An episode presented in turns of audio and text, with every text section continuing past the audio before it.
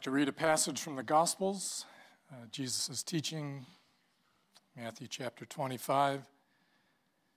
When the Son of Man comes in his glory and all the angels with him, then he will sit on his glorious throne.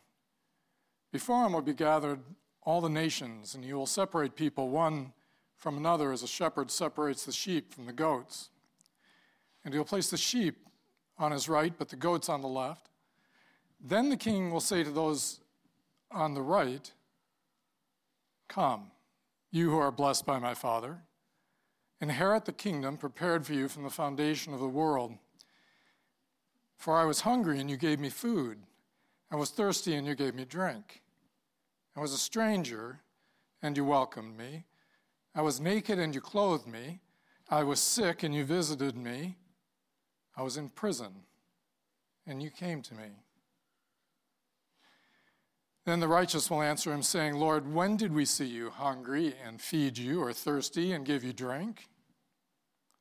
And when did we see you a stranger and welcome you, or naked and clothe you? And the king will answer them Truly I say to you, as you did it to one of the least of these, my brothers and sisters, you did it to me. My wife Lauren and I met in high school when we were 15. I don't recommend that, but uh, we celebrated our first date uh, last Friday, 50 years, Valentine's Day. My mother, my mother drove us, and my brother picked us up because I couldn't drive. Now, the only reason I share that is because uh, when I met my wife, I was subsequently brought into a family, a very large family, very different from mine. I had three siblings, but there was 18 years from the oldest to the youngest. We were very spread out. My wife was the second of seven, and they're all two years apart. So when I know Laura's age, I know everybody else's age in the family.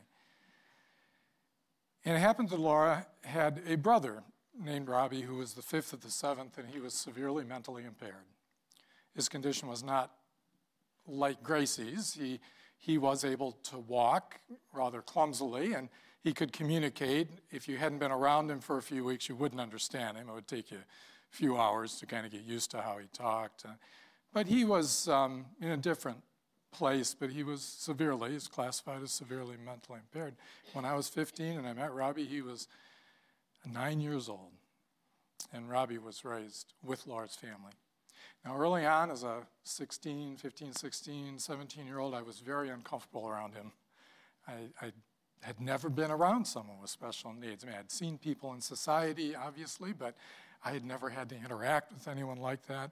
And I'd never been in family gatherings, like sitting around a table in which someone was present like that. And later, I, I got over my discomfort and I came to like Robbie. And as Laura's parents aged, despite there being many children, I, I, was the one who sat down with their father and encouraged him to find a, a group home for Robbie to move into. And they found a Catholic home that was tremendous in Chelsea called St. Joseph Center. And he lived there for 20 years, but came home every other weekend for the rest of his life. And after Laura's father died, I had been asked by her parents and was appointed by the court to be his alternate guardian after his mother, and I began to help his mother with his care.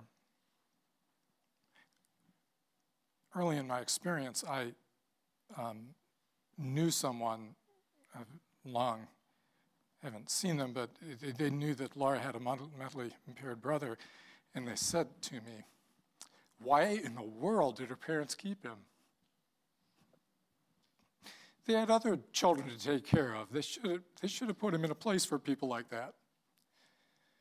And at the time, I remember being very young, I, I, didn't know how to respond to that. Something about the question didn't feel right to me, frankly, but I didn't have much to go on. And the simple answer would have been to say they felt God wanted them to have this child and raise them with their other children. That would have been the proper answer, but I have a feeling the person wouldn't have accepted that because a person who doesn't believe in God, or at least doesn't believe that God would ever want anyone to suffer in any way, uh, obviously wouldn't accept that. In fact, in the contemporary world that you and I live in, that has changed so drastically from 50 years ago when that question was asked to me where personal happiness and comfort and freedom is the most prized thing that people look for in life, the mere thought that a loving God would send into some family's life a child with special needs is just rejected. The Simple fact is that the person who said that to me 50 years ago, and those who think that way today, simply fail to understand the Christian ethic in its most basic statement. Um, you may be there, I don't know. There's a lot of people here today. I don't know if you are attached to God in the church or you're distant from it or indifferent to it. You may be in many different places, but I want to hear it from me that the most basic Christian principle that is not hidden from the world. This is like not, this is Christianity 101. Okay, we're not, we don't have to go very deep to get to this one. It was enunciated most clearly by Christ himself in a public setting and is that we care for those on the margins of society. That's the most basic aspect of the Christian ethic. The way of life he urges on his followers, is found in the words I read to you, particularly verse 40 in Matthew 25. Truly I say to you, as you did it to one of these, the least of my brothers and sisters, you did it to me. Five years ago, Laura's brother Robbie passed away at age 53 from undiagnosed leukemia. Um, by the time that he was diagnosed with leukemia, he only lived four days more. And um, now I have an answer for the person who asked me that question so long ago. Why in the world would they keep him?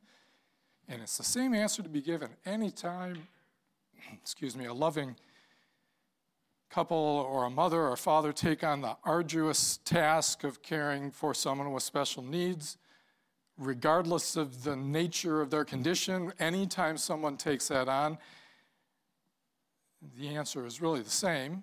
In fact, I think it is brilliantly illustrated in the life of Grace Libby, even more than in my brother in law, because, like I said earlier, we couldn't appreciate what she did because she didn't do much except smile and laugh and sing.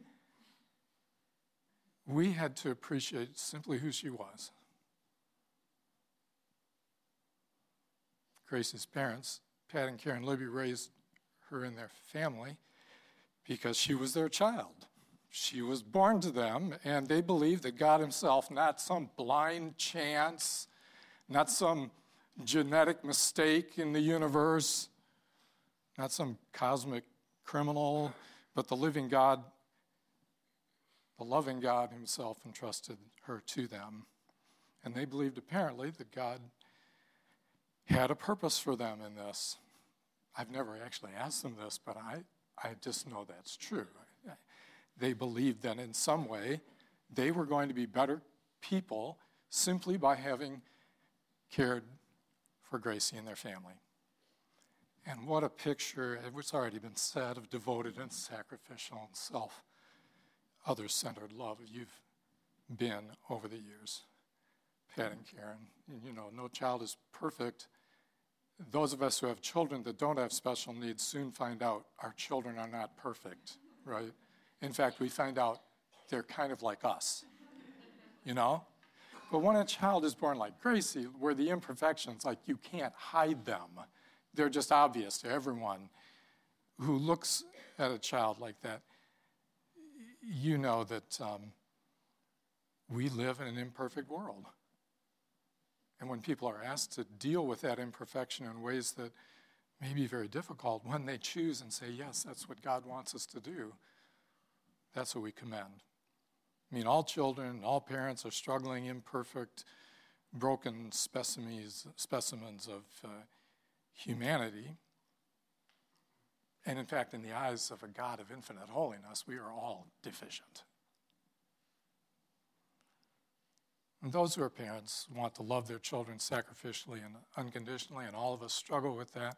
But when we see someone do that in ways way beyond what most of us have been called to do, it reminds us how difficult it is, how far we fall short, and I know you've struggled with it through the years, but on behalf of everyone in the room, I want to thank you.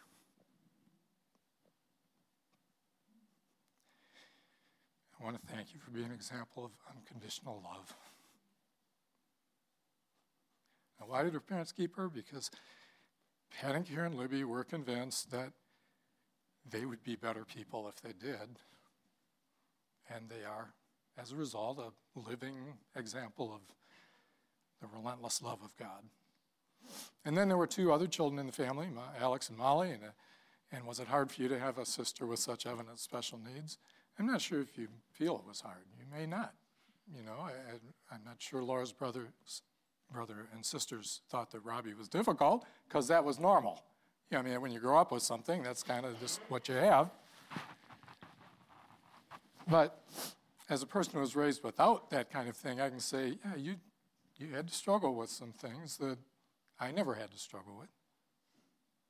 But here's what I think about you from growing up with a sister like Gracie. There are at least there are at least two more people in this self-focused, freedom-crazed, smug world in which we live that are a little more compassionate and a little more gentle, a little more committed to those who are on the margins of society than you would have been otherwise. Slightly more sympathetic, more self giving than those who are shielded from pain and try to think that life is a time to shield yourself from pain. I can only tell you that's not the purpose of life. I've known Laura's siblings, the five that are remaining, uh, you know, for 50 years, and boy, do they annoy me. but I also know they have a certain substance inside of them that other people don't have because of what they dealt with. That's my hope for you, that you'll have that substance as well. And for everyone whose life has been impacted by uh, Gracie, and I'm talking to grandparents and uh, uncles and cousins and neighbors and friends and caregivers. In fact, anyone in this church who you know, at the back on their way out, went over and spoke gently to Gracie, or Grace or touched her hand and saw her smile. You know, we all have been recipients of something that we wouldn't otherwise have. I want you to remember this. We live in a culture that desperately wants to avoid pain. And we fill our lives with all kinds of things that uh, seem to make it go away for us. We have endless entertainments. And we have movies that we can watch on demand at any moment of the day on our cell phone. And, and uh, we have constant diversions to dull the pain of living in a world that is imperfect. And so many people I find today, they want to pretend this world is the best of all possible worlds. But you see, the gospel message, the message of Jesus Christ and his death for sinners, is not based on the idea that we live in the best possible world and we can make it better if we just push out of our lives all of those things that remind us of imperfection and, and that kind of thing. They're so completely wrong. It's when we experience imperfection and sin and its result in the lives of people it's when we experience that that we find out there's an instinctual, built in longing in the human heart that says, I was built for something better than this. There must be something better, different than what I'm experiencing at times in this world. I don't mean life is the worst possible thing it could be, it's not. But this is not a perfect world. We are not perfect people, and the gospel tells us God opens his arm, arms wide to receive sinful people through Jesus Christ back to himself and to make them what they wouldn't be otherwise. And he uses even things like Gracie Libby to create that longing inside of us. You know, the person who asked me that question 50 years ago obviously wanted to live in a world in which all traces of sin, all traces of imperfection have been erased. You put people in a, a, place for people like that, you know? And now we have other ways of avoiding that, but the fact is, if you don't have sin, you don't need a Savior. And, and if we don't have in life regular reminders that we live in a world that is not perfect, then we will never sense inside of us a need for a God who will give us a world in which there is no more crying, no more pain, no more tears, in which Gracie Libby is whole and complete. You see, Grace, Gracie, and all those who are on the margins of society are the antidote to our poisoned thinking. You couldn't be around her and think we live in a perfect world. That's why the world wants to pretend those kind of people don't exist. But rather than contributing nothing,